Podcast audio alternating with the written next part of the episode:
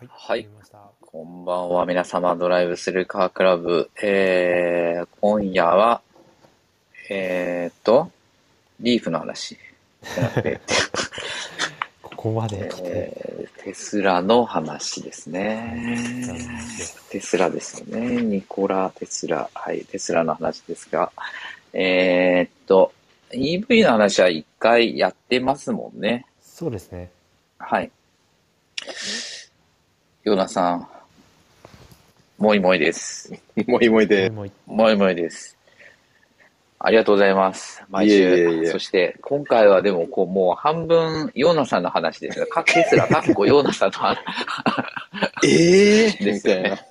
ええー、うん。あ、でも違うか、ノベだ、ノベだ。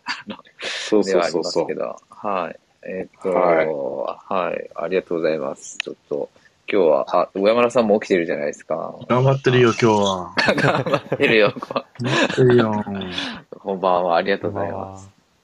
あのー、村松さんも、あの、ちょうどテスラ乗ったから後で参加しますって連絡ありました。あ、そうなんだ。はい。はい。だったりなんですが、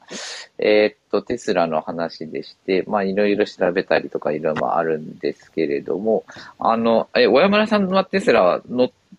ってます乗ったことあります？あ、乗ったことあるよ。あの、もう本当に最初の頃かな。あの、えー、テスラジャパンに。S, S ですかね、じゃあ、セダンの。うん、えー、あの、後輩がテスラジャパンに入社した直後ぐらいに。はいはい。一番最初はね、まだ S しか出てなかった頃だと思うよ。なるほど、なるほど。まあ、そうですね。受けてもらって、走らせてもらって。はい。えー、はい、はい。えっと、ちょうど僕も昨日たまたま、昨日、え、おとといえ、モデル S 借りて、うん、えっと、あの、オズの古川さんのところにあったやつ乗り回してたんですけど、うん、まあ、なんかあれですね、だいぶ前に乗った印象しかなかったんで、忘れかけてはいましたけど、いっぱいこう、あの、アップグレードされてて。アップグレードされてるんですね、きっとね。やっぱその、あの、パッと見は変わらないですけど、中身がどんどん進化していくっていうのが、うんすごいなっていうのはこう肌で感じましたが、えっと、まあ、ヨーナさんはまあ実体験で毎日ソフトウェアアップデートするのを確認してたりするものですか？ま、毎日はしませんけど。毎日はないけど。うん。はい、いや、でも、でもそれはね、あの、やっぱりその、アップデートそのものが進化してきて、はい、実はあの、はい、一昔前はっていうか、その、去年ぐらいだったかもしれないけど、あの、アップデートをいちいちやっぱりこうチェックしないといけないんですよね。車に乗って。で、なんか Wi-Fi つないで、なんかこう、はい、パチパチっとやってアップデートないかなって見ないといけなかったんですけど、今はそれも進化してきて、はい、その、はいはい、えー、携帯電話のアプリにあるんです、テスラアプリってあるんですけど、まあそれはその、はいはい、昔からあったものなんですけど、そこに、車アップデートできますよって通知が来るんですよ。なるほど。うん。だからそ、そこさえ見れば、あ、新しいアップデート来てるなっていう通知は今簡単にこう確認できて、で、それでまあ車行って、まあ、まあその Wi-Fi につなげないといけないんですよ。そのダウンロードはね。うん、で、ダウンロードをまあ一応すると、そのダウンロードした後はいつでもその車からまたはそのアプリからポチッとアップデートしようってボタンを押せばそのままアップデートしてくれるんですよね。うーん、なるほど。なんかそのソフトウェアをアップロードするときってなんかその何メガバイトぐらいなんですか？もういちギガぐらいあったりするものなんですか？いや、そんなにない。あのアップデートによりますけど、やっぱり一番でかいのは、はい、えー、っとあれですよ。あの地図のナビゲーションのデータなんですよ。あ、なるほど。それが、うん、たまに、たまにね、あの、その、アップデートされて、それがまあ、めちゃめちゃでかいんです。な何ギガぐらいあるんですけど、で、面白いのは、その、テスラの、あの、表示してる地図っていうのは、あれは Google マップなんですよ。で、あれは、はいはいはい、その時にオンラインから引っ張り出して見せてるものなんですけど、ナビゲーションのダタ、ダタ、データっていうのは、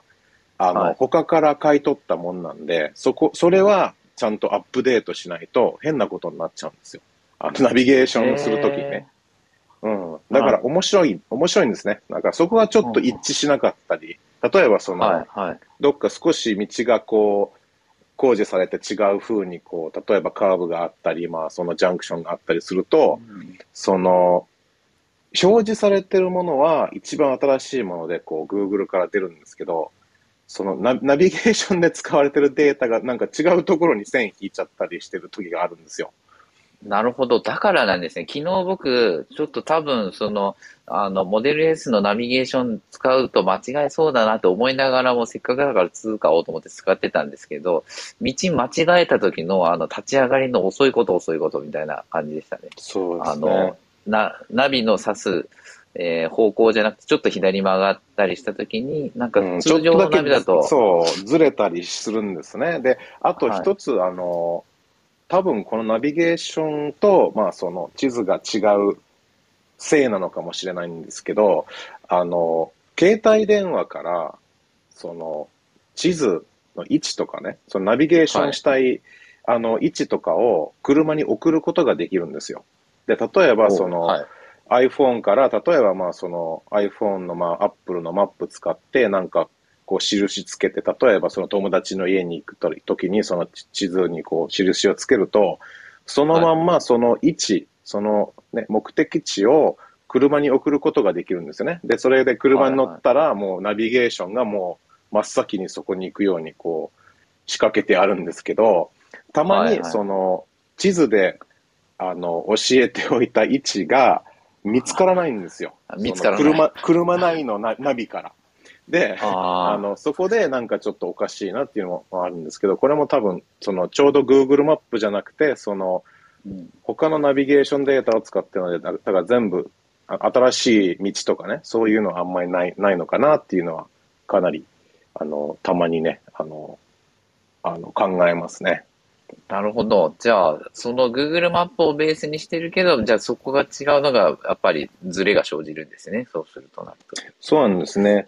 あのね、今回ね、あのテスラの話するってあのお誘い来た時に、はい、ちょっとあの一人だけお友達をご紹介したい人がいて、はい、下にあの、はい、ハルさんっていう人いるんですけど、はい、ちょっと、はいはい、お手を挙げてもらえれば、はい、はい、あの、えー、ハルさん、ハルさんいらっしゃいます。というかちょっと、はい、あの。ヨナさん、モデレーターに、はい。あ、お願いします。はい、あ、ハルさん、こんにちは。こんばんは。どうも、こんばんは。久しぶりです。はじめまして。ご無沙汰してます。はい、ご無沙汰です。そう、ハルさんとは、あの、はい、テスラルームでお会いした人なんで、あの、日本のテスラ状況には少しだけ詳しい人なんですね。はいはい、なるほど。はい、あの、にせんじゅうごねんのにがつからテスラ、乗って、今、あの、テスラが好きすぎ、好きすぎて、さんだいもテスラを所有しちゃってる、ちょっとポンコツでございます。ということはもう、とりあえず、すべてを今お持ちということですかね。そう、エスエックススリー と、さん、はい、そうですね、も乗ってます。で、さっきヨーナさんが話してたナビの話ですけど、はい、具体的には例えば、はい、えー、えっと、名古屋だとセントレア空港を、ナビゲーションするときに目的地設定で、はい、えっと、行けなかったりしたときがあったんですよね。はいはい、なるほど。表示上は Google マップで繋がってるんだけれども、うん、ナビの情報が、えーうん、違ってたり、高速道路もね、はい、えっと、高速と、新しい高速道路が高速と認識されてないために、オートパイロットっていう自動運転を入れると、はい、えー、あの下道扱いになっちゃって、こう、えー、ななじゅっキロまでしか出ないとか。なるほど。ぎくしゃくしますね、それは。そうそう。はい、いきなりそれが突然、ここを過ぎるとひゃっキロまで出てたのが、いきなりこう、上限がななじゅっキロにバンって下がってね。はいはいはい。何が起こったかしらと思うと、あの、高速上で高速じゃないっていう認識に、ね、変わったんだろうなっていう、はいはいはい、えー、ことがあったりとか。してましたね。えー、なるほど。まあ、そう、今はもうそんなことはないんですか？でも、時々あるものなんですか？えっと、だいぶ改善されて、例えば、はいはい、ここ、ここ最近のアップデートで、高速道路の案内もすごくこう、日本のナギっぽくなって、えーと、はい、分、例えば分岐をね、あの、ここ右曲がりよっていう画像が追加されて、はいはいはい、なるほど。とっても便利になって、はしたんですけど、例えば、そうそうそう、あの、えっと、これどうだ、半年、いちねんぐらい前まで、えっと、えっとね、今、あの、今右折してくださいみたいなね。もう今言われてもみたいな。そうそうそうそう。しかも、その、しかもそれがね、音読み、訓読みが違ってて、あの、えー、コン、コン右折ってってたんですよ。あ、今、今でがってことですね。なるほど。そうそうそう。今右折とか言って、ね、あの、テスラあるあるで、あの、はいはい、にねんまえぐらいから乗ってる人っていうのはよく知ってますね。なるほどですね。まあちょっと、じゃあ、日々成長みたいなってことですかね。はい、してってますね。えー、なるほどですね。まあちょっとそのナビゲーションのやつは、でも昨日僕たまたま、あの、えっと、乗ってて、あの、ナビ使ってみてよかったです。なんか、仕事の現場に向かわないといけなかったんで、あの、普通にスマホのナビを使おうかなと思ったんですけど、せっかく使って、おうと思ってやってたからなんとなくイメージが湧きますが、はい、あのテスラオーナーも分かってるので、えっと、はい、ちょっと道がねあんまり自分が分かってないときは、例えば私名古屋人なので東京とか不安なので、はい、スマホナビも両方起動させながら、なるほど、照らし合わせて、そうそうそう、だい、そうあそこ高速、東京の高速なんかも ジーピーエス がえー、認知されなくなってこう突然高速道路じゃなくなっちゃったりするとトンネルの中とかで高速扱いじゃなくなっちゃったりして、そうすると下道に出ちゃった案内になるともうどこが降りていいのか分かんなくなっちゃうんですよね。はいはい、リルートされちゃって、はい、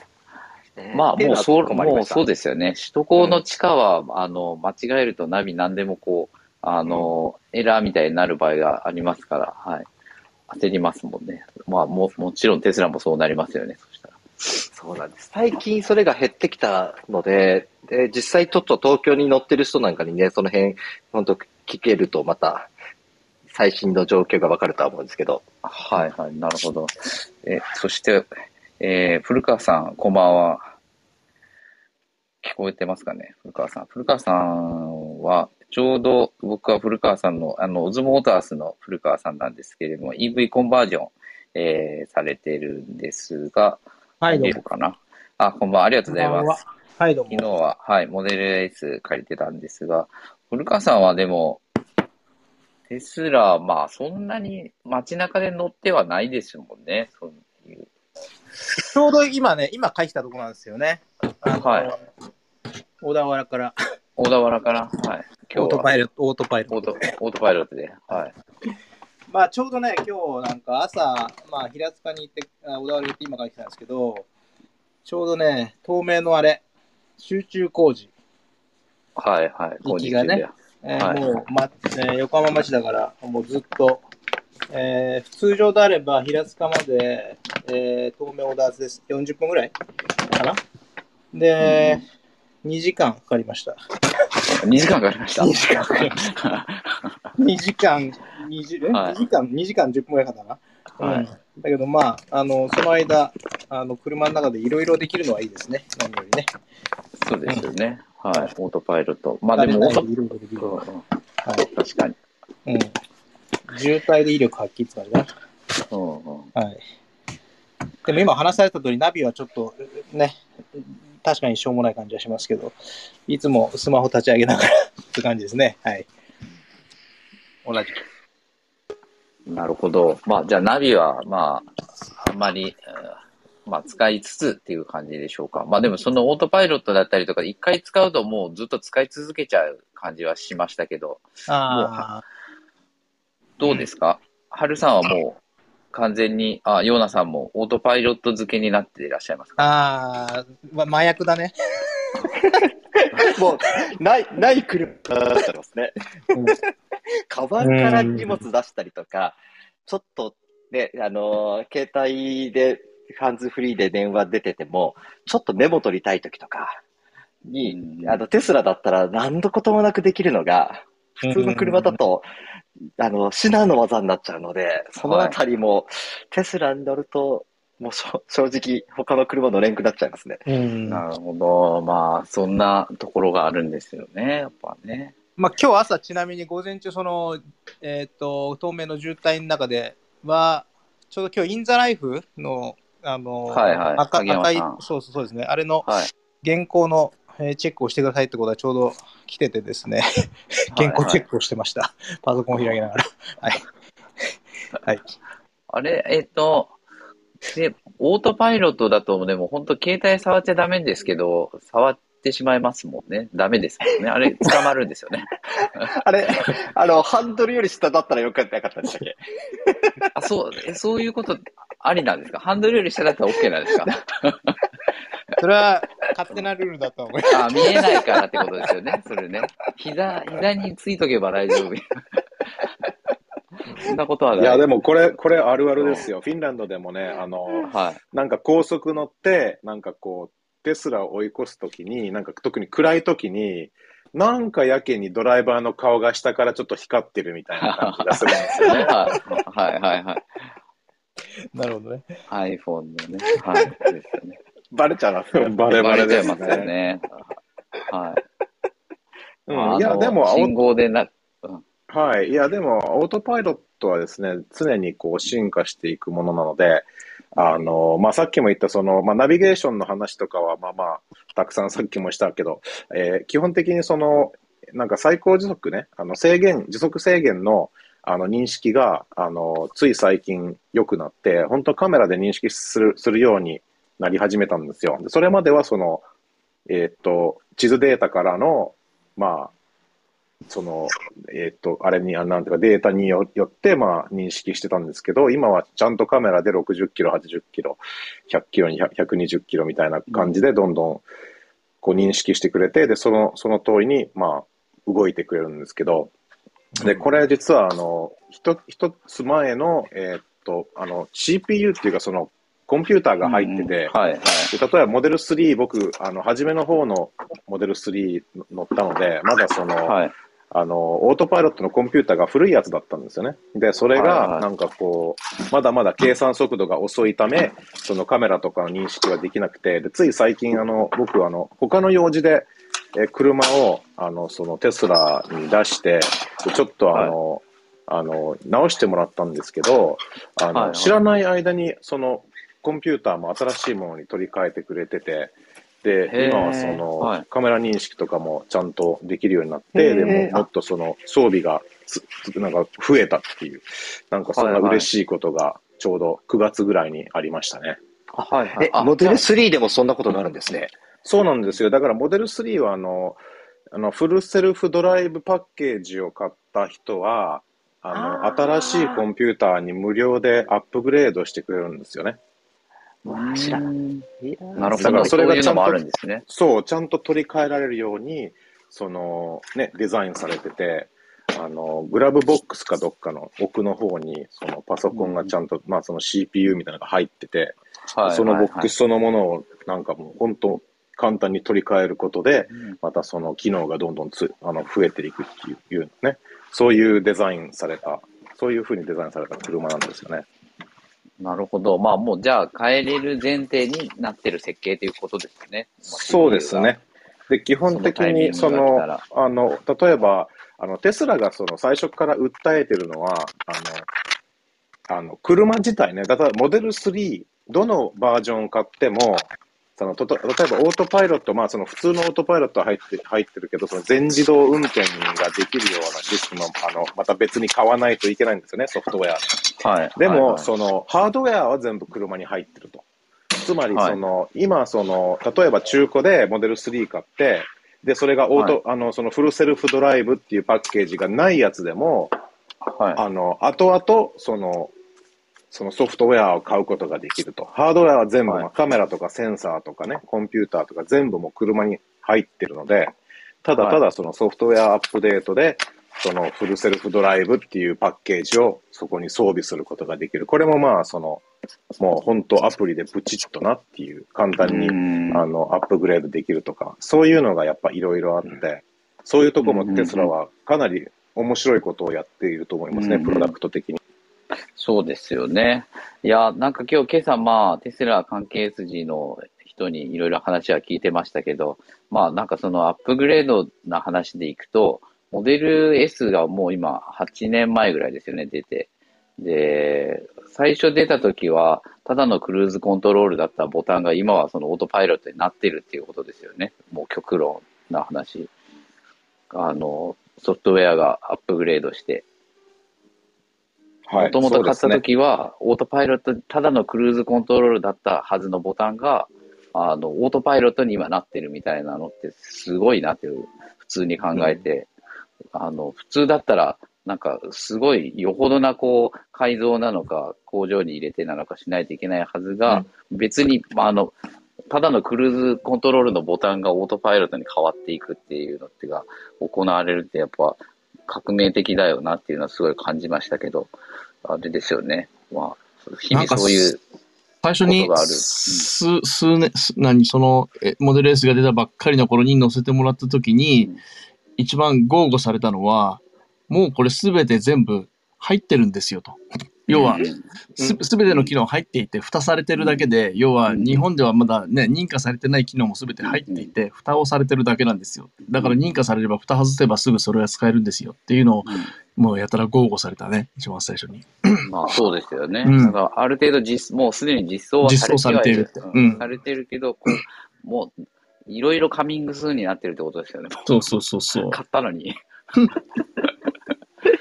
私、にせんじゅうごねんから乗ってるんですけれども、はい、えっと、にせんじゅうごねんのしちがつにナビゲーションっていうのがアップデートで来たんですね。はい、で、あの、でっかい地図、あの、ま、モニターで、でにせんじゅうごねんのしちがつまでは、ただの地図だったんですよ。で、はい、あの、目的地を入れると、目的地にピンが立って、現在地と目的地がわかるかという。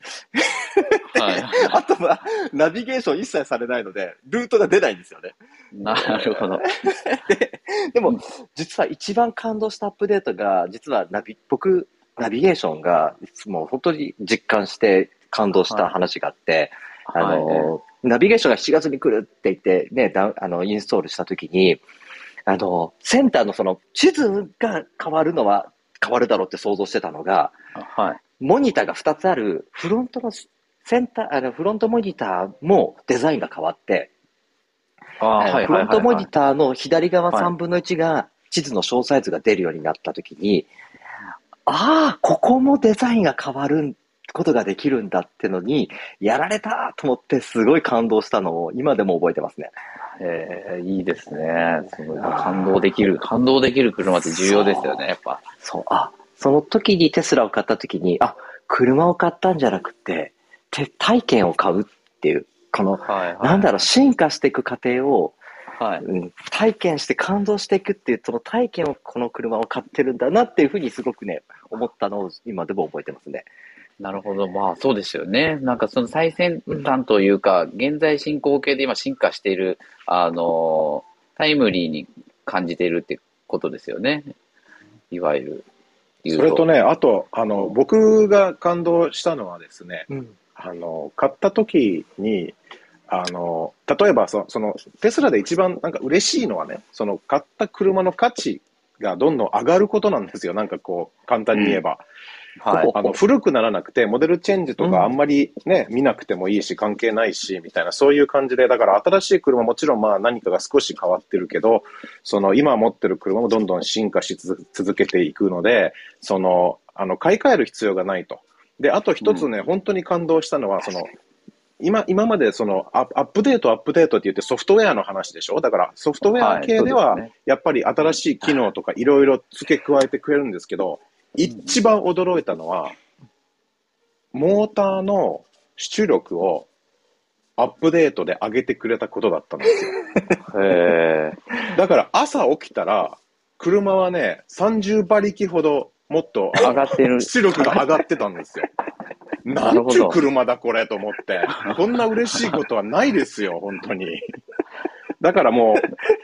車そのものがもうソフトウェアでコントロールされてるので、例えばあの、はい、その、はい、あの、モデルスリーがちょうどアメリカ、まだアメリカだけだったんですけど、出た時に、なんかブレーキ、ブレーキすると、そのブレーキする距離がなんか長かったっていうリポートが出たんですよね、どっかの、あの雑誌とかに。制度距離ってことですかね。そうそうそうそう。はい、で、なんか雑誌がそれで、まあ同じような車いろいろ揃えて、それでいろいろテストした結果、やっぱモデルスリーだけがなんか異常に長かったんですよね。で、なるほど。それを、それをどうにかしたいと思って、そのテスラのエンジニアとか一生懸命こう考えて、で、ソフトウェアアップデートでそれを短くすることができたんですよ。うん、つまり、その、ハードウェア系の制御も全部ソフトウェアでやってるので、うん、あの、ブレーキであったり、モーターであったりバッテリーであったり、その性能をアップデートだけで変えることができるっていうのが、これすごい有利だと思うんですよね。で、一つそのテスラがめちゃめちゃ有利なのは、あのリコールしなくてもいいっていうことなんですよ。なるほど。あの、これ預けなくていい。うん、そう、だからリコールっていうコンセプトが全然違うんですよ、他と。で、普通ね、あのトヨタさんとか、まあその ビーエムダブリュー とか、まあ何でもいいんですけど、リコールすることになると、お客さんからその車を預かって、その車をね、あの直して、でそれをまたね、あの戻すっていう、すっごい時間とお金と費用がかかる、あのなんかこう 人, 人件がかかる、すごいなんか。大雑把なことなんですよね。まあなんか損害しかしなんか生じてない感じですよね、リコールっていうと。そうそうそう。はい、でも、テスラの場合は、リコールっていうのはきゅうじゅうごパーセント ソフトウェアアップデートで解決することができるんですよ。そうすると、本当になんかもう、あの、大変なことが起こらない限り、ソフトウェアアップデートでポンって次の週に全ての車が直されてるんですよね。なるほど。なんかじゃあ意味合いがちょっと異なりますね。リコールっていうよりもバグ修正なのかみたいな。そう、確かに。みたいな感じですか。で、でこれもね、あの、はい、アメリカだと、その、ちゃんとリコールっていう、あの、ことを、その、えっと、なんかこう、オフィシャルに報告しないといけないんですよね。だからそこの、あの、なんていうのかな、その、リコールするかしないかの、その、なんかこう、普通はやっぱりこう、リコールっていうと、やっぱりこう、あの、呼び返しっていう意味じゃないですか。だからその車を工場っていうか、その修理するとこまで持ってこないといけないことを報告するのをリコールっていうんですけど、あの、でも今はそのアップデートで簡単に、その、例えば故障したところを直すことができるので、でもそのアメリカの政府は、あの、まあその一応リコールっていうことで出さないといけないんですよね。報告はしないといけないんですよ。うん、ある一定の、その、なんかこう、修理の、あの、重要さ、重要さを超えると、はい、やっぱりリコールっていうことで、提出しないといけないんですよ。でもそれが車をとよ呼び返すことなのかっていうと全然違うんですよね。だからそれがどんどん、昔からこう変わっていっちゃうんですよ。そういうとこも安全性も考え。そうなんだ。なるほど。いや、まあでも、まあそうですね。リコールもあるけど、でも朝目が覚めたらさんじゅうばりき、あの、パワーアップしてる日もあるってことですよね。そうですよ。だから今でもちょっとニヤニヤしてますね。この、この事実は。明日じゃあ、え、でも逆にさんじゅうばりき、こう、パワーが、あ、吸い取られるってことはないこれはね、あの、まずないと思います。あと一つだけね。まずないんです、ね。あの、一つだけね。ヨーダさんの運転が危ないと。みたいな。あの、でも、オートパイロットも僕、なんかあの、手を添えないのを、どれ、どこまで添えないと怒られるのかな、みたいな、ずっと昨日やってて、一、はい、回、あの、すごいエラーが出たら、もう、二度とハンドルはこう、あの、オートパイロット機能がついてくれないような感じです、ね。そうそう、あれはもう駐車するまで、あの、お預けですよね。あの、オートパイロット。ですよね。はい。前科があるとダメっていうスタンスですよね。あの、うん、でも一つだけね、一つだけこの、なんかこう、えー、機能を劣らせるっていうケースがあったんですけど、これ実は一番最初の方のモデル S、あの、そのはちねんぐらい前のモデル S の、バッテリーの充電速度をテスラは実は、あの、控えめにしちゃん、したんですよ。それはもうバッテリーがもっと長持ちするための、まあ、はい、配慮で、あの、で、それで、やっぱりもちろんその、お客さんはカンカンに怒ったんですよね。な、なんでこんな劣らせるのみたいな。だから、うんうん、あの、最初からもっとちゃんと作れ、作ればいいじゃないみたいなことがあって、で結局それは後々戻したんですけども、こういうこともできるんですよ。だからバッテリーとかの関係で、例えばそのじゅうねんかん乗ってた車が、なんかやばいことになりそうになったら、そのソフトウェアでそれもちゃんと制御できるっていう。まあそういう、それ、そこは確実なんですけども、基本的にテスラっていうのは、あの、あの、えー、っと、たし、確かにあの、何かができる、例えばその、あのパワーであったり、スピードであったりすることを必ず超えるんですよね。彼らが言ったことは、あの、例えばその、今言う、まあ、僕の車のゼロからひゃくまでの加速っていうのは、うん、よんてんろくびょうなんですけど、実際はもっと小さいんですよね。うんうん。実際はもっと速いんですよ。でもそれだけ言っとくと、まあ、それよりは遅く、それよりかは遅くはないっていうぐらいの、まあ、うん、ナンバーをいつも出してるんですね。なるほど。そうすると、まあ、その、がっかりしないっていう、ね、がっかりしない。そう。そういうこともちゃんと考えてやってますよね。なるほどですね。佐々木くんと、えー、西坂くんがいますが、どうですか、テスラ。乗る気になってきました。こんばんは。いや、僕は結構、こんばんは、すいません、今来たばっかりです。すいません。さんじゅうばりきが、目が覚めたらさんじゅうばりき。プラスになってるかもわかんないです。なかなか今のところそんな体験をしたことないですからね。ないですよね。さんじゅうばりき普通のガソリンエンジンしようと思ったらエンジン積み替えた方がいいですもんね、だって、うん、走ってる途中に、ね、急にさんじゅうばりき落ちるぐらい調子悪くなるとかあるじゃないですか。は、まあ多々ありますよね。ピストンがいっこ動いてないみたいなことになりますが、はい。そうですね。あれで、あの、佐々木くん、テスラとかどう思います？ エムジー 乗ってる。はいはいはい、はい、モデルスリーは全然もう欲しいなと思うぐらい好きですけどね、うんうん、やっぱり初めて乗った時のあの、まあ、何, 何が一番良かったって、あの内装の見晴らしが一番気に入りましたね。まあそうですね。もうあの潔いね、はい、バスッともうモニターいっこみたいなですもんね、はい、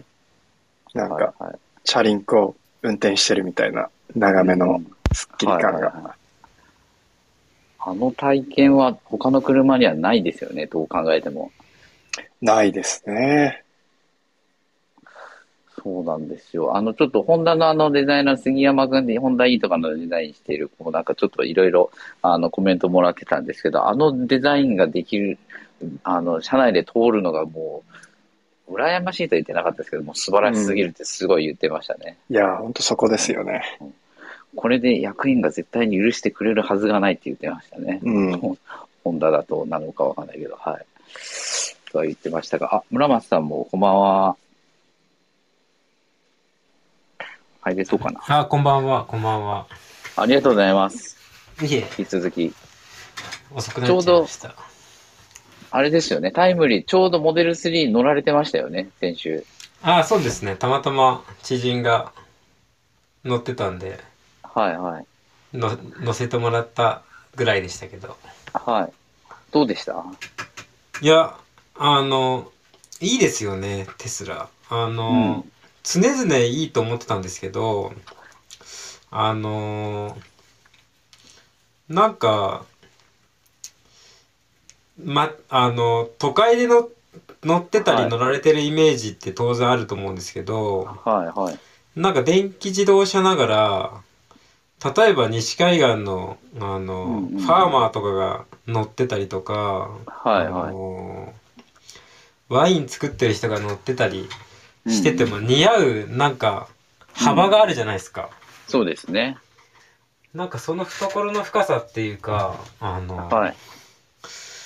なんか農業やってるお兄ちゃんとかがもう砂ぼこりまみれで乗っててもかっこいいという佇まいがなんかこう感じれますもんね。うん、すごくかなんかいいなと思ってましたけども。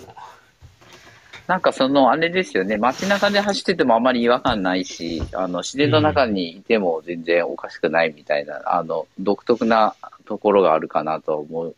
かなり思いますね。で、うん、でなんかこうあの渋滞とか街中にいればいるほど電気自動車の中で静かさだったり見たりするのがなんかあの際立って。心地が良かったりはするんですけど、あのー、その辺、まあそっか、あとまああと夜とかもですね、いいんですよね、なんか。そうなんです。そうなんです。あの内内装はね、あのすごいあの意見が分かれるんですよね。やっぱりすごい斬新な考え方なので、あのこれよくあの、うん、はい、フィンランドでも聞くんですけど。あの個人的に僕すごい好きで、僕な、まあ、デザイナーで、はい、でもちろんまあこういう北欧のシンプルなデザインが好きなので、なんかすごいフィンランドに合うようなデザインだと思うんですよ、内装が。本当にシンプルで、はいはい、ちょっとちょっとね、あの木が入ってて、ちょっとメタルが入って、ちょっとね、そうです、うん、でモニター一つみたいな感じでまとまってて、で、でもちろんそれが嫌いな人がいて。なんかこう安っぽく見えるとかね、安っぽく見えるとか、そういうことを言われることがあるんですよ。で、まあ、それはそれで分かります。よく分かります。でも、それはもうスタイルの問題で、うん、あの別に良し悪しっていうことじゃなくて、やっぱりその、まあ、好き嫌いのものも、ね、そう、はい、好みになっちゃうんで、はい、あのそういうとこはまあもちろんみんな自分の好みがあって、いろんな、まあね、ベンツが好きだとか、ホンダが好きだとかね、うん、テスラが好きだっていろいろ分かれるんですよ。でも基本的にその僕もあの前に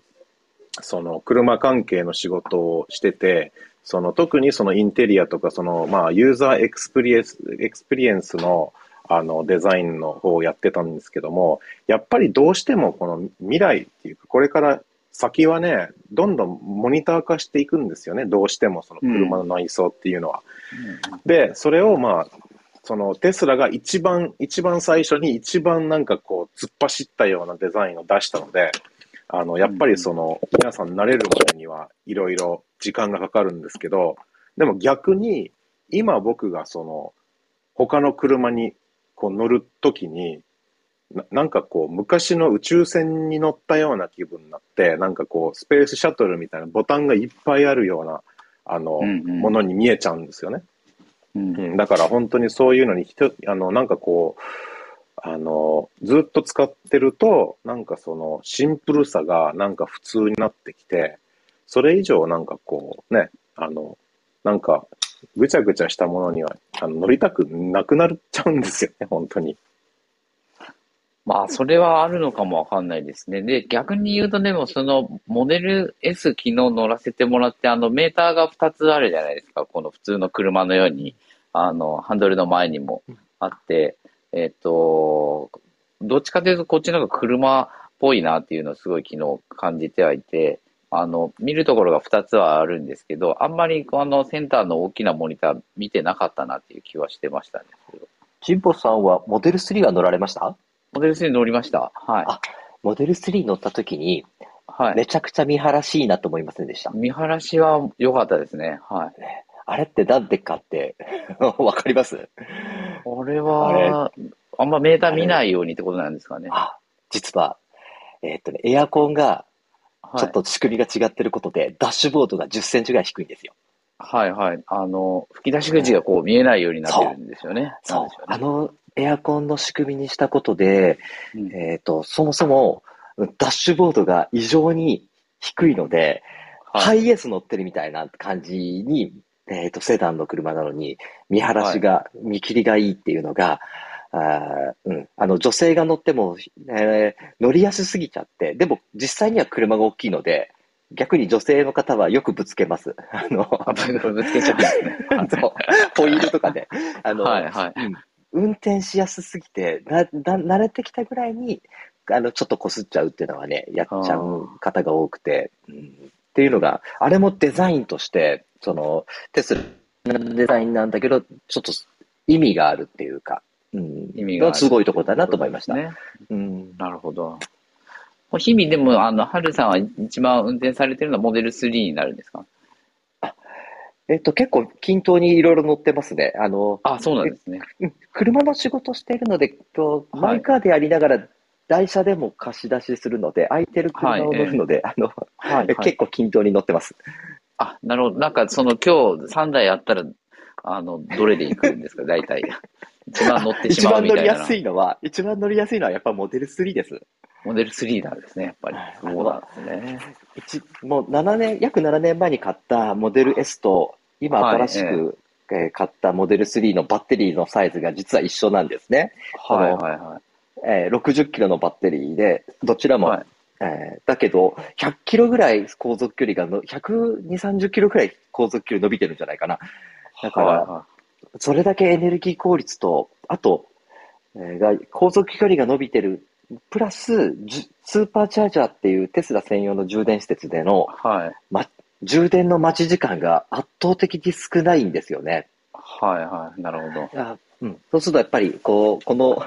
ろくねんぐらいでの進化がすごく実感します。凄まじいんですね。なるほど。凄まじい。うん、いや、昨日でなんかあの、行った現場でモデルワイの人がたまたまいて、えー、モデル Y じゃ、モデル、モデル Y じゃないです。すみません。モデル X だ。X、モデル X。X ね。モデル、モデル X のあの、後ろのガルウィングはしてたんですけど、あの、近づくと運転席のドアまで開いてたの、びっくりしましたね。あの、運転席のドアが自動で、全部は開かなかったんですけど、思いますね。あれはもう、からくり、からくりの車ですよね。なんかこう。テスラ、ね、そうそう、いやでもイーロン・マスクもね、あれは作りすぎたってちゃ、ちゃんとあの謝罪してましたよ。なんか難しすぎてあの生産始まるのもすごいあのプッシュされたって言って、うん、なんかちょっと難しく考えすぎたなっていう風なコメントはしてました。まあで、なんか運転席のドアは近づいて開くタイミングがなんかあるみたいで、結構こう開いてほしいとき開かないって言ってましたね、そのオーナーの方は。だい、だいぶ離れてもう一回近づかないと開かないみたいなの。あの、キーフォグっていう車の形したの鍵があるんですけど、はい。あ、あれの天井をダブルクリックすると、まず運転席が開くんですね。で、はい、もう一回ダブルクリックすると今度助手席が開くので、うん、あの、使いこなすとその、あの、キーフォグで開けたいところを、あと自分のタイミングで開けれるので、えー、もう、なんか人が見てるときにわざわざ、あの、ものすごいこうタイミングよくドアを開けて、はい、乗り込みながらドアを閉めるんですよね。なるほど。なんか、え、な、何あれっていうぐらい不思議な乗り方をするっていうのが、あのー、あるんですね、そういう乗り方が。そう、見てるなって思いながら、あのー、うん、なんか車に近づいていったら、扉がポンと開いてみたいな、はいえー、っていうのをこう意識的にやったりしますね。なるほど。そう、間違えて助手席だけ開きそうですね。僕がやると多分、はいみたいな感じですけどね。いやドアドアはちょっと驚きました。はい。あれもそうですね。なんかそのテスラ乗りの人たちの修正はあるんですか、その他。修正というかあれですね。あ、面白い話があって。あの僕レクサスとテスラっていう車があ、はい、ちょっと真逆だなって思っていろいろと、はいえーえー、と自分がルーム開いた時に、えー、ちょっとそういう話題をねかちょっと話したことがあって、えーとえー、レクサスってこう日本が誇るヒューマン、要するに人を介したサービスの最高峰で世界に通用したサービスがレクサスなのかなと。で、はいかたやテスラはなるべくコスト削減のためにヒューマンによるサービスを極限まで削減してテクノロジーによるサービスによるコストパフォーマンスで、うんえー、だからこう非常にあの真逆なところがあって、はい、日本人がレクサスのサービスに塩漬けになってやれるテスラオーナー、あーレクサスオーナーがテスラに乗ると拒否反応を起こすというか。そうですよね。あの、うん、おんぶに抱っこでいないといけない感じですよね。うん、あの、テスラはあ、ね、テスラっていう車はアップデートして進化する車。進化する車っていう、その環境を手に入れると、人も進化するんじゃないかっていうのを、あの、仮定して、うんうん、で、進化ってなんだって調べたときに、あ、あテスラオーナーがみんな進化してるっていうことでちょっといろいろシェアしてもらった時があって、えー、でその進化っていう言葉の中に対価っていうものもあの含まれるって分かりますかね。深いですね。進化の中に対価ってことですかね。だからさんじゅうまりきがの話じゃないですよね。えっと難しくなっちゃった。すみません、難しい話になっちゃって、はい、あの進化っていう大枠の中に対価っていうものを進化の中にある。真逆じゃないんですよ、実は。うん、はい。うん、あの、うん、モグラが、えっと、土の中で目をなくすっていうのは、あれは必要がないから進化して目をなくす、鼻を進化させて目をなくすっていう進化をしたっていう、対価っていう進化なんですよ。ああの、そういうことですね。適応させるってことですね。そうそうそうそう。はいはい、で、テスラオーナーがテスラに乗り出すと、えっと、ガソリン車に乗った時にエンジンを切り忘れるっていう、あの、うーんえー、っていうことだったり、うん、あの、うん、そういうなんか何かしら、うん、で環境に適応してしまって、あのガソリン車に乗ると運転が下手になるとかね、はいはい、回生ブレーキが当たり前になっちゃって普通車に乗ると運転が下手になるっていう進化をしますっていう、うん、すいませんそんだけの話ですけどなるほどそういうことですね。ブレーキが確かにそうですよね。ワンペダルで乗れますもんね。あのそれをそう今レクサスの話あったじゃないですか。はいはい。で、僕も車関係の仕事をしてて、まあ、いろんな車をこう見ていくんですけど、あのね、そう、あの真、真逆って話をしたけども、あのね、日本車ってすごいなと思うのが、メカニカルスイッチの多さ。うん。はい。すごい数だよ ね, ね今の車ね、はい、ハンドルにハンドルにいくつスイッチついてるんだってぐらいついてるね今の車ね、はい、飛行機かシャンプーぐらいそうあのそうなんですよ。例えば今の例えばアルファードとかね、えーはい、まあリーフでも結構メカニカルスイッチ多いけども、アルファードになるともうすごいね、スイッチがひゃっこぐらいあるんじゃないのあれ多分。数えると。多分、あの、豪華な車になればなるほどですよね。ランクルさんびゃくめちゃめちゃありましたよ。あるあるある。うん、もう飛行機かっていうぐらいありましたね。そう。だから今度ね、数えてみようかと思ってね、全部ね。メカニカルスイッチの数を。はい、あ、これ、神保さん、来週はこれ、あれですよ、メカニカルスイッチの話になる、はい。メカニカルスイッチなこれしら、もう調べるのがもう膨大にあって、っていうか、朝の調べをやってなかったですけど、ちょっと、どうだった朝の分調べてるやつ、こう、あの、まあちょっと、はい、そう。で、そのメカニカルスイッチのまた絵がよく分かんないくなってきてね、最近、多すぎてね。何を、うん、何を意味するのかね。うん、謎謎。謎謎みたいなになってるってね。はい、それはちょっとすごい感じるね。えーはい、まあでも車のでも従来の車のスイッチは多すぎですよね、基本的に。僕はね、もう一番思うのに、ゲレンデとかのあのデフのスイッチが一番真ん中にあって、あれ絶対に押しちゃダメなやつが堂々とずっとでかくありますよね。うんあれも良くないよなっていつも思うんですけど。結構そう、それはすごくなんか進化してないなってすごく思うね、車。やっぱ国産車見たときに。はい、うん。そう特にやっぱりうちほら車のセキュリティとかやってるじゃないですか、はい、結構新車が入ってるわけですよ。新しい、まあ、プラドやらランクルやらアルファードやら、はい、トヨタのいわゆる盗まれる車なんですけどね、はい、もうスイッチ後手後手の車なんですよ要するに全部、はいうん、だけどそこはすごく進化してないなっていうのはすごくやっぱり感じるよね、うん、いやどっちかっていうとね、うん、あのそっちの方の進化っていうのはあの付け、付け加えるっていう進化なんですよ。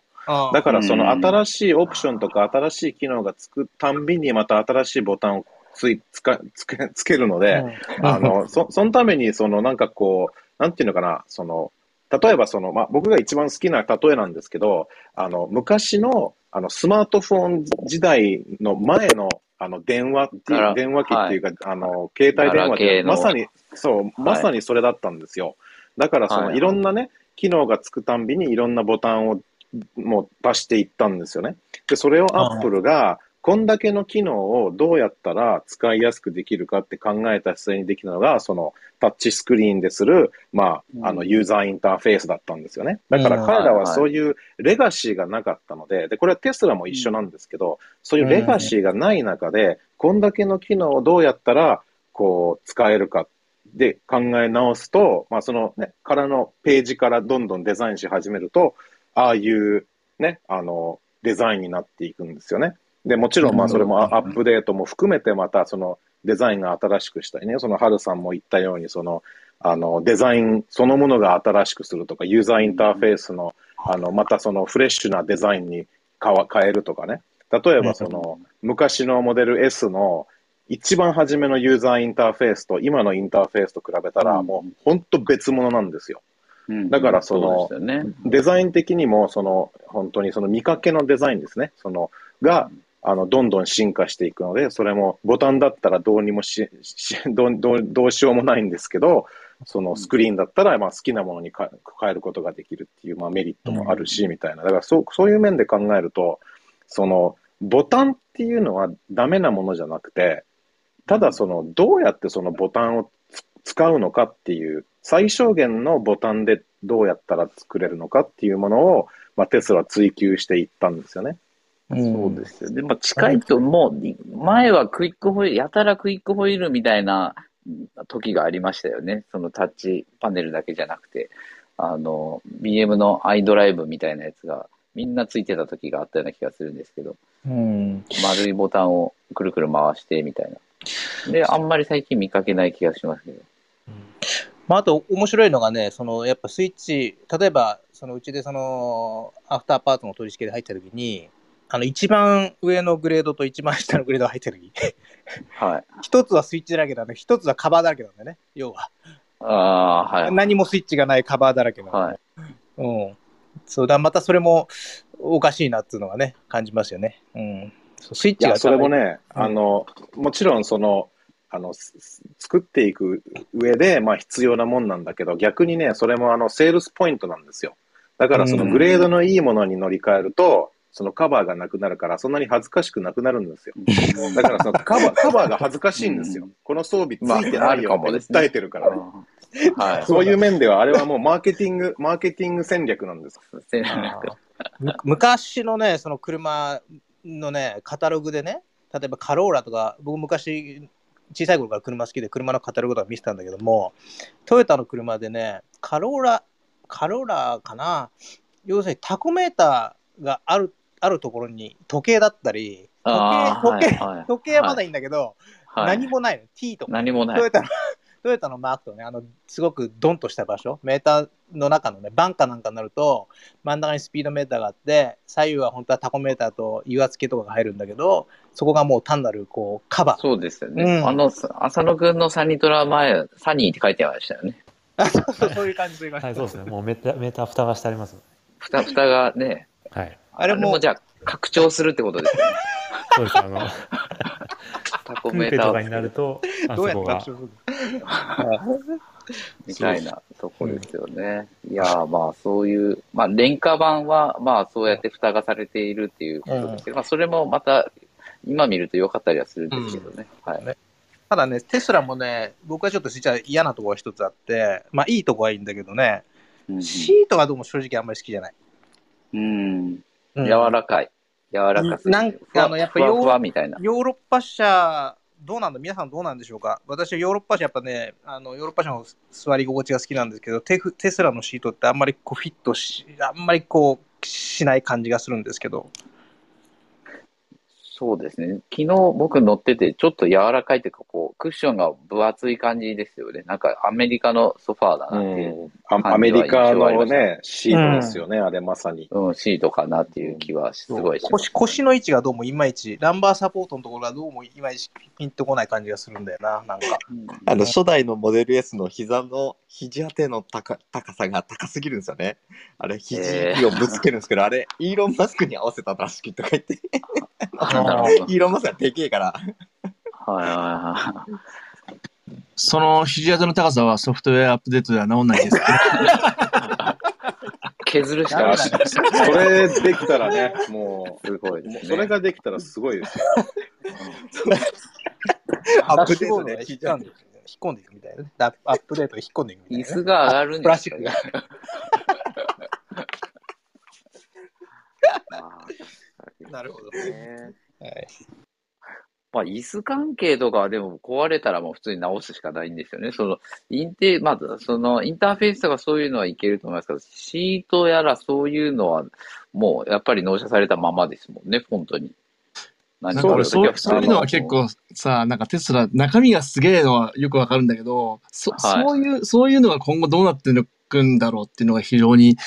思うんだよね。そのまあほらまだまだ出ても せ, せいぜい数年な車なわけじゃない、はい、で、はい、俺, 俺とかほらごじゅうねんまえろくじゅうねんまえの車とか乗ってる、はい、とよくわかるんだけど、はい、エンジンとか機械ってそうそう壊れないっていうか、まあそうそうこ壊れたとしても、まああの調子悪くなってきたなって分かって壊れる前兆があって壊れるから分かるんだけど、あの電気系って突然死するじゃない、はい、古い車の話だけど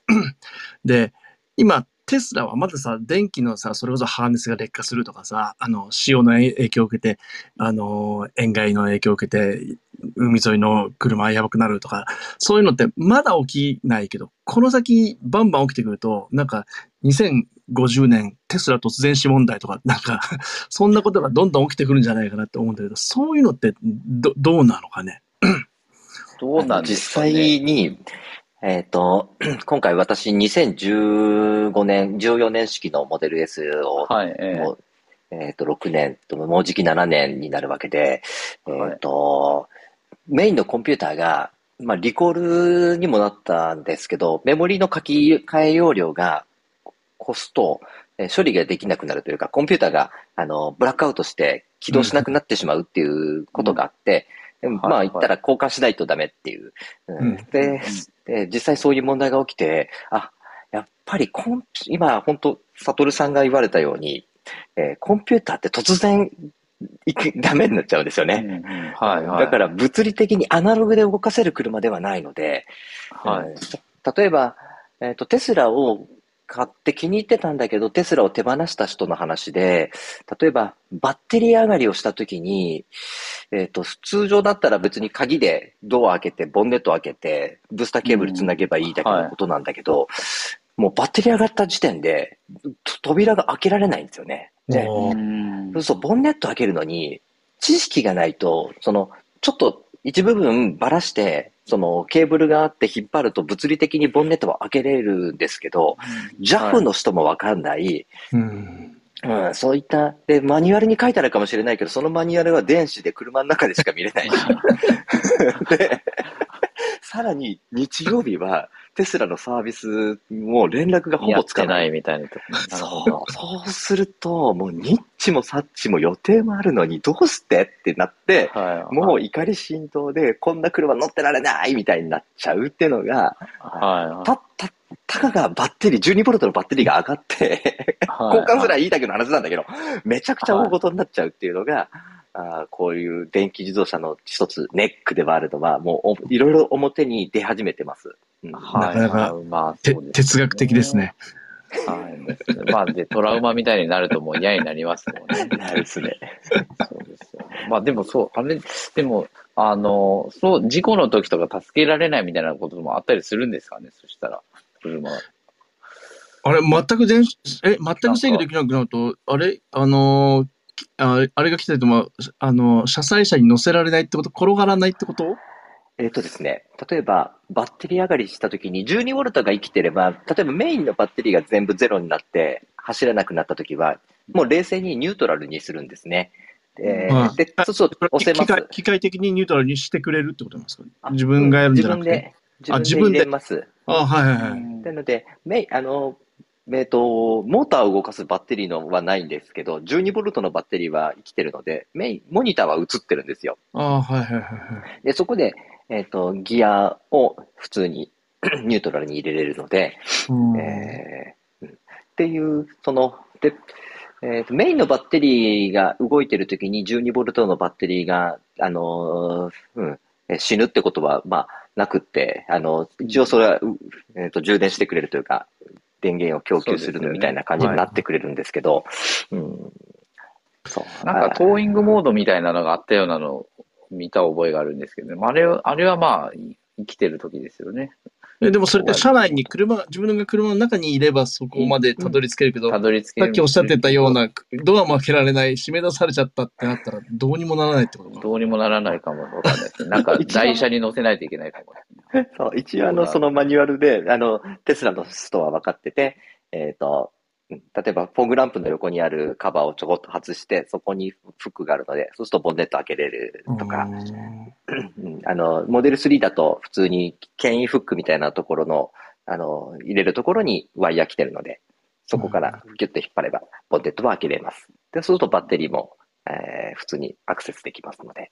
あれあのテスラのオーナーさんってのは ジャフ は呼ばないんですか。そのサービスセンターをもうさ真っ先に呼ぶんですけど、なんか起きたらえっとね、ジャフ を呼ぶんだけど、ジャフ の方が、えっと、えー、本部に連絡して、なんとか情報をやって、なんとかしようと頑張ってくれるっていう、それに時間がかかっちゃう感じですね、今。ああ、やっぱそうですよね。うんうん、もうでも、こんだけテスラ見かけますから、ジャフ も対応上手になってそうな気配がしますけど。小山田さん結構 ジャフ はかなりお得意なんですか。あ、僕はもうね。もう友達、友達ぐらいの感じです、うん、ジャフ のプラチナカードを持っててもいいぐらいじゃないかジャフ マイレージがすごいお得意さんだよね、確かね、はい、そうジャフ に乗った方がいい感じです、ええ、でもほらろくじゅうねんまえの車でも全然怖くないですよ、ジャフ さんいれば違いない、はいでもね、さっきのそのメカニカルスイッチの話もそうだけど、やっぱりそうね、あの何でもそのタッチパネルになっちゃうと、まあそういうところのデメリットは確かにある、あるよね、それは。うん。うん、そう。そうだね。でもそれもそれも考え方によってはあれなんですけど、うん、と特にあのこれ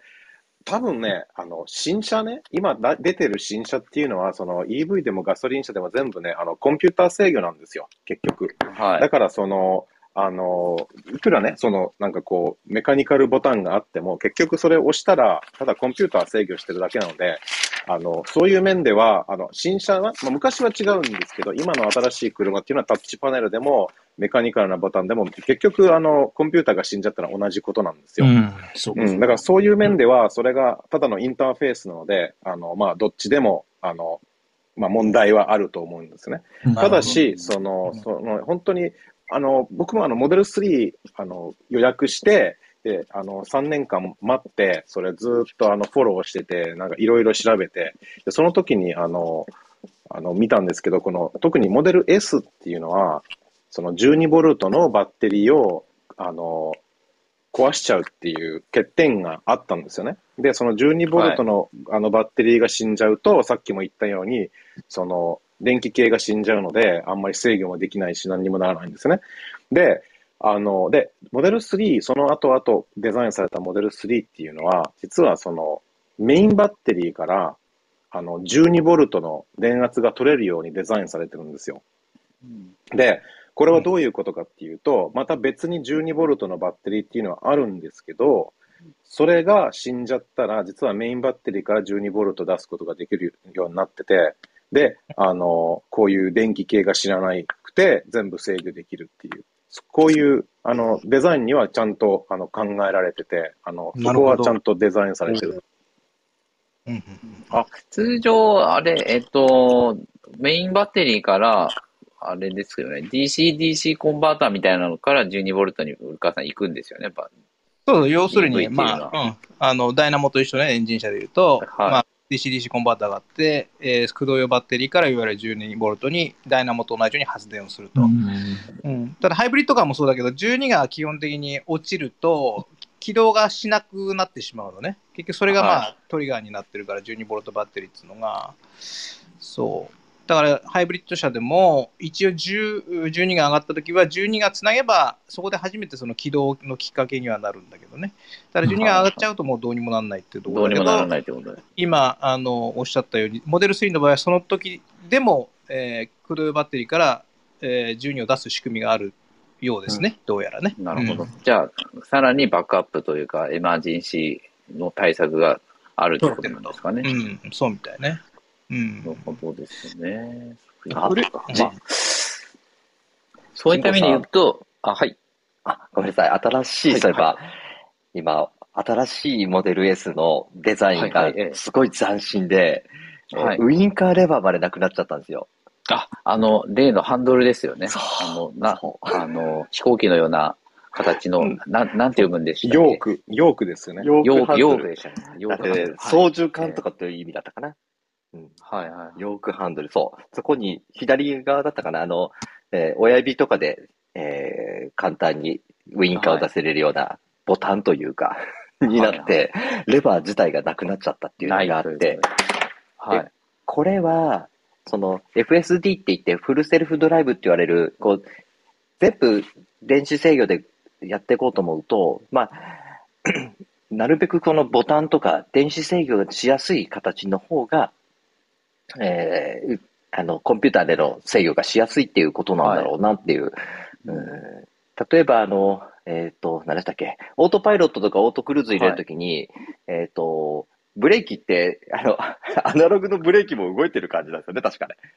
なあの僕昨日乗ったときなんか一応ブレーキカチャカチャ動いてますよねあのペダルってさということはアナログで、はい、電子制御してるんだけどアナログのやつをえっと、何かしら反応してるんですよね、うんはい、反応してますよね、うん、してますよねはい気のせいじゃないなと思って見てました僕もはい、ね、そうするとウインカーレバーがあるとウインカーレバーがカチャカチャ動かなきゃいけなくなったりすると邪魔くさいんだろうなと思ってああそういうことなんですかね、えー、って思ってあのだからスイッチにしちゃったのかでもすごいなって思いながらあの、まあでも、これ一回、でも、ヨーナさん、前このステアリングの話しましたよね、なんか一回。しましたね。これ僕、ね、ま、まだ、いまだにさっぱりなんであんなことしたのかわかりません。あの、本当にその、あの、ユーエックス っていうか、その操縦性の面で、だから、その、その車の内装が公開されたときに、みんなまずその、まあ、ハンドルっていうか、その、ハンドルがもう丸くないっていうことがビビってて、みんなそれだけなんかこう騒いでたんですけど、はい、それが一番の問題じゃないんですよ。それもまあ欠点っていうのはあって、あの、はい、まあそのね、小回りするときとかね、そういうなんかこう、あの、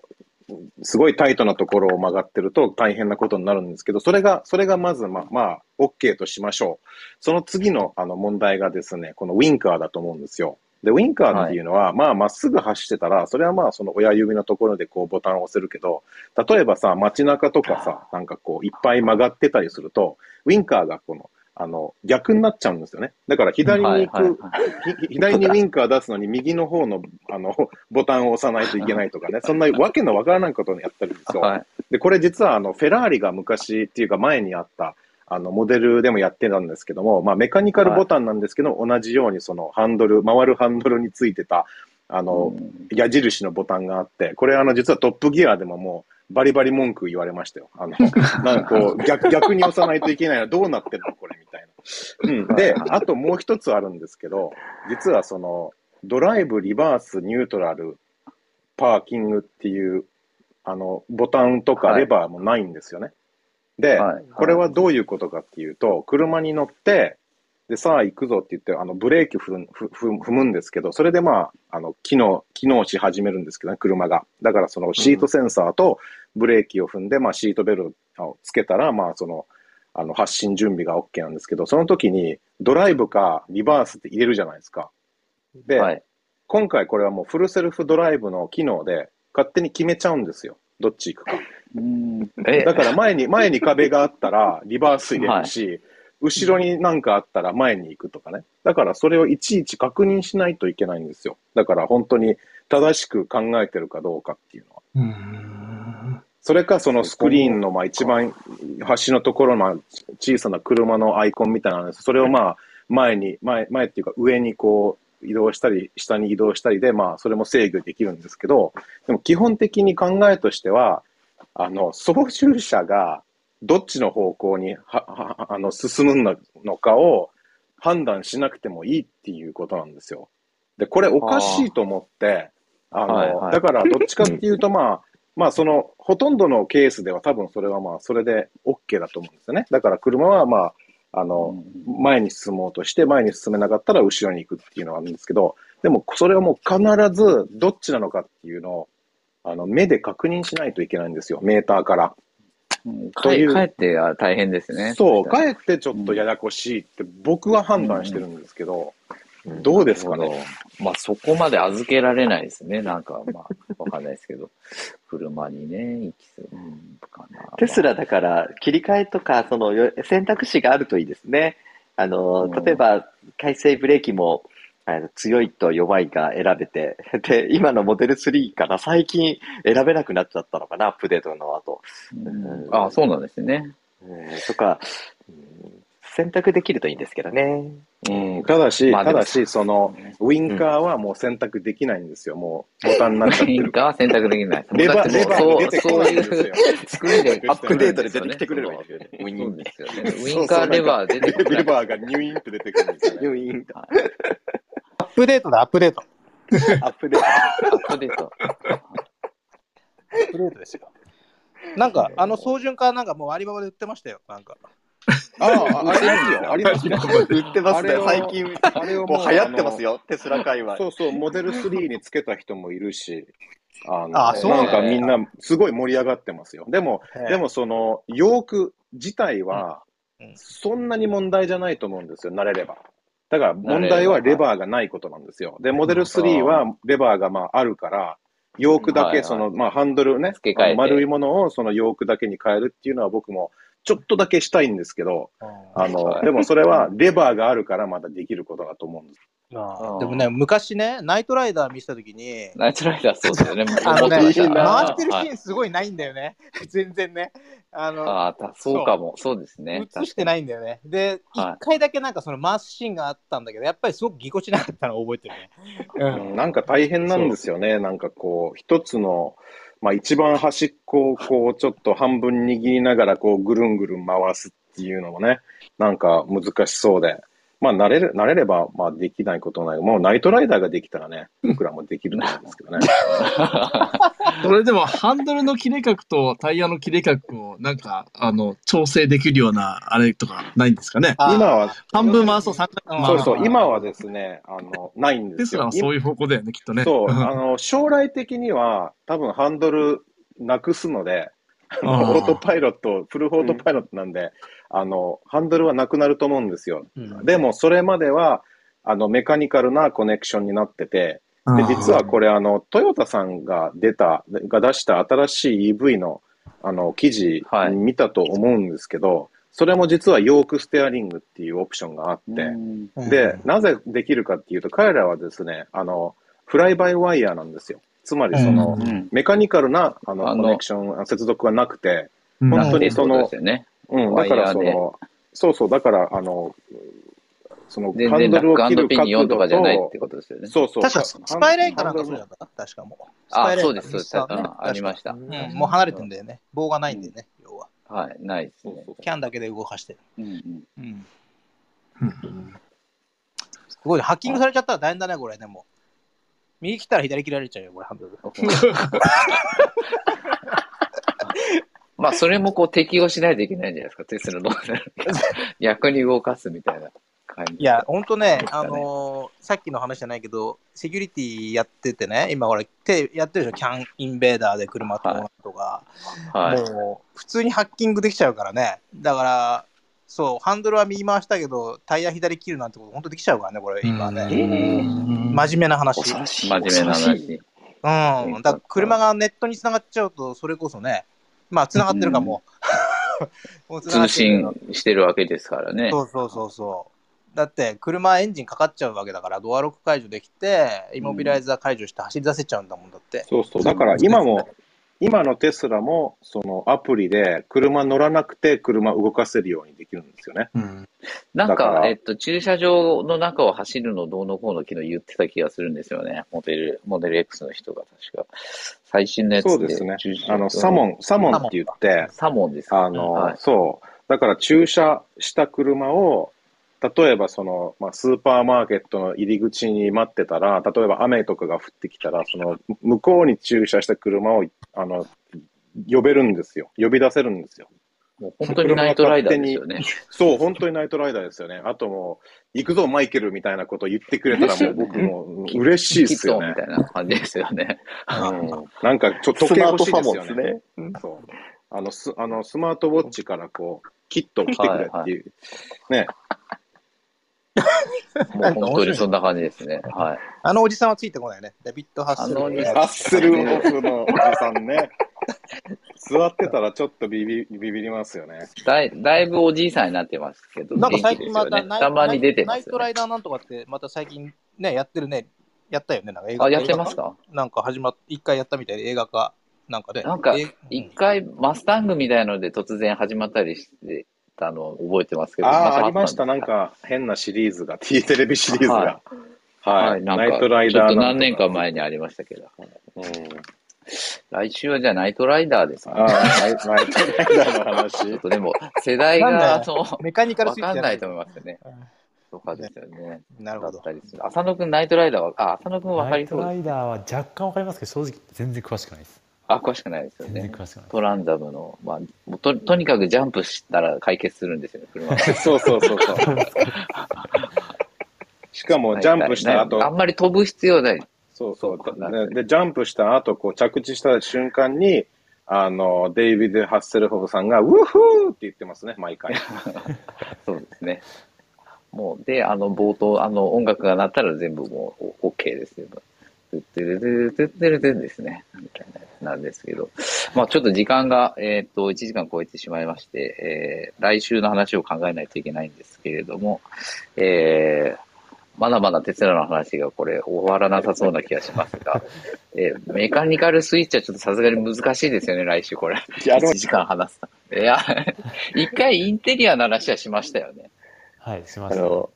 ジュポさん、セーフティースコアってわかります？セーフティースコア、はい。あの、どういうテスラが、テスラがあの、安全運転の採点の、はい、そういう、言ったらアプリみたいなのを、えー、作って、はい、えー、そのがテスラが、が決めた、えー、運転が上手下手みたいな、えーはい、そういうで、それできゅうじゅうきゅうてんを取ると今、はい、ベータドライバーって言って完全自動運転のベータ版が、えーと、選ばれた人だけ配信されてるんですよ、そのアメリカでは。そういうのがあるんですね、はい、そうその基準をそのセーフティースコアっていううんとものでつけていて、はい、えー、でこれが将来的にテスラは保険もやりだすんですけど、うん、あのメーカーがもう保険を作ってしまって、この、この人の運転はもう言ったらセーフティースコアであのにじゅってんしか赤点さんじゅってんしかないから保険料は高くなるとかあのうーん、なるほど、この人は安全な運転なので、えーまあ、保険料が安くなるよとか。うん、っていう風な形になっていくんじゃないかっていう話があったりとか、まあ、全然、はいはい、えー、こういったちょっと新しいテスラ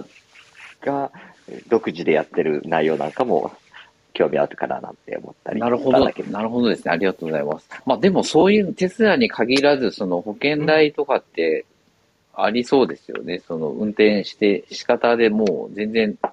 違いますよね、皆さんっていうところで。保険料を安くするためにはいろいろそういうサービスが出てきても良さそうな気がしますけどね。なるほど。自動車保険の話ってことですか、来週はじゃあ。車とつまんないですね。まあ重要ではあります。洗車の洗車の話になりますよね。あのそうですね。あんまり人が来なかった。今まで一番人が来なかったのは洗車の話と。あ、それ僕呼ばれてないな。えっと。営業者の話ですかね。洗車誰もしないからっていうところでしたけど、はい。趣味が洗車なんです。はいはい。いや、まあ、洗車ね、するとは思うんですけど、そんなにあんまりこう、あんまり独自の洗車、うん、あれでしたね、っていうところではありましたが、えー、どうしましょうかね。佐々木くんがいない。そうなんですよ。西坂さんとか何か、どうですか、来週は。今抜けちゃってる。なんでしょうね。メカニカルスイッチはさすがにね。イーブイ と関係あるんですけど。僕は大好きなんですけど。イーブイ と、はい。うん、あの、イーブイ になってから、車内の静かさをちょっと求めるニーズが出てきてるかなと思っていて、そのエンジン音がないことで、ロードノイズだったり、はい、えっと、なんかそういうのが、ちょっとテスラに乗り出して気になるようになったんですね。で、その車内の快適性が上がってきているので、そういったよりこう空間、車内の空間っていうもののデザインが少しずつ変わってきたり、あの、テスラは今後、その iPod、AirPods みたいにノイズキャンセリングを車内に、車に搭載して、こう、物理的に車内を静かにする方向のことをやっていくみたいなことも話が出てたりするんですけど、はい。車内の快適性みたいなところも、この空間の話なんかもちょっと、なんかそういう知識がある人の話をちょっと聞いてみたいななんて思いましたけど。あ、ありがとうございます。そうですね。そういった意味でいくと、インテリアの話の時が結構その内装の話はしてはいたんですよね。だからな、どういきましょうかね。自動車保険か。メカニカルスイッチってことですか。絞りすぎだね。難しい。どうもやらない。村松さんメカニカルスイッチになりそうなんですけど。やりましょうやりましょう。とりあえずとりあえず笑いが止まんないですけど、後半ずっと。車ラ車とラジオとかやってやってるんでしたっけ？車音楽はやりましたね。車音楽映画映画やりましたよね。やりました。ファッションもやった。えーえー、っまあメカニカルスイッチか、もうそれこそ本当ラジオとかちょっと車から離れるか。まあつうかメカの話にしますか、そのメカニズムの話とかにします。ああ、なんかもうこれこんなのないだろうみたいな、あのなんですっけ、あの エフワン であの扇風機みたいなのついてたシャパラル車とかありますよね。あのそんなメカニズムあったのかなのか、今のメカニズムもですけどみたいな、テクノロジーテカテクノロジーよりもメカニズムですか。ちょっと今回がテクノロジーだった気がするので、メカニズムどうですかね。で、まあもちろんスイッチもですけど、確かに車のメカニズム、車のメカ、うん、メカニズム、面白メカニズムなのか。斬新機能とか、例えばもう少し絞り込んで斬新機能、まあでも限られてくるか、大体ちょっとあのおバカなところも掘りたいんで、多分おバカなメカならみんな知りたいですよね。ですよね。これこんなのあったのかよみたいなのと、まああのやっぱりいいよねみたいなやつと、まあメカニカルスイッチじゃないですかね。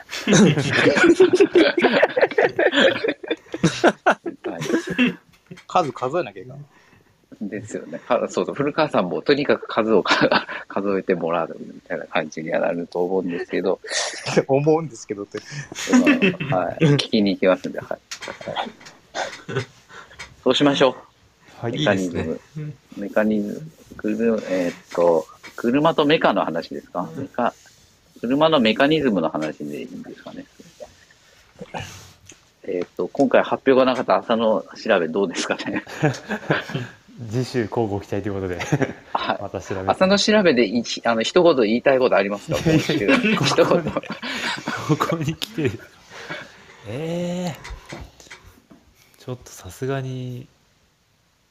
あれですけど、まあ、あのそれこそヨナさんが言ってたキャンプモード自分も試してみたいなぐらいなことしかもうちょっと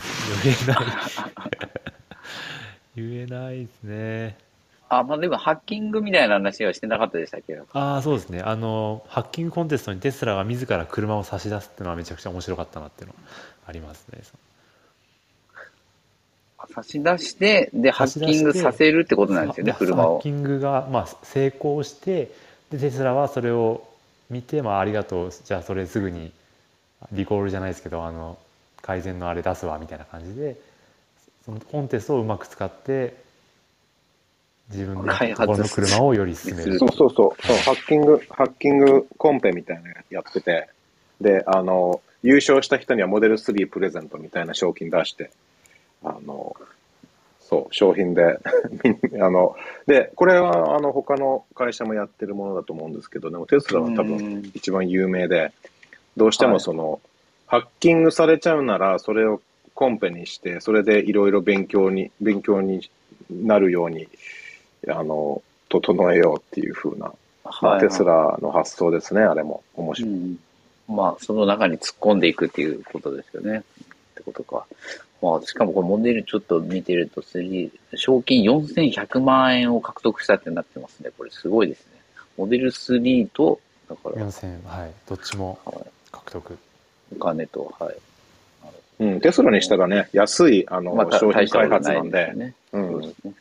商品開発の費用なんで。はい。なるほど。了解です。じゃあ、はい、来週はメカニズムです。の話になります。はい、ありがとうございます。ありがとうございます。夜遅くまで皆様。また来週お願いします。はい。ありがとうございました。来週、はるさんありがとうございました。どうも。はい。山田さんも、えー、古川さん、村場さん、はい。西坂君、ありがとうございました。ありがとうございました。はい。ありがとうございました。ありがとうございます。では、皆様、えー、失礼いたします。